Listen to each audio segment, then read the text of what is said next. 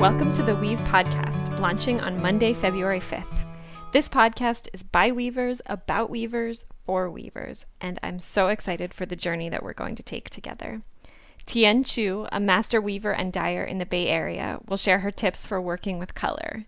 Megan Shimmick will talk about how becoming a weaver helped her get through a period of profound loss in her life. Omar Chavez will share about his experience growing up as a fourth generation weaver in Teotitlan del Valle in Oaxaca, Mexico, and how his family learned to work with natural dyes. And those are just the episodes that are going to be available next week. Every Monday, I'll release a new episode talking to loom manufacturers, mill owners, and weavers of all types from all over the world. Getting the chance to record these conversations and talk to these remarkable people has been such a joy, and I really can't wait to share them all with you. So go ahead and hit subscribe, and these three episodes will be ready and waiting for you next Monday. And in the meantime, come join our Facebook group.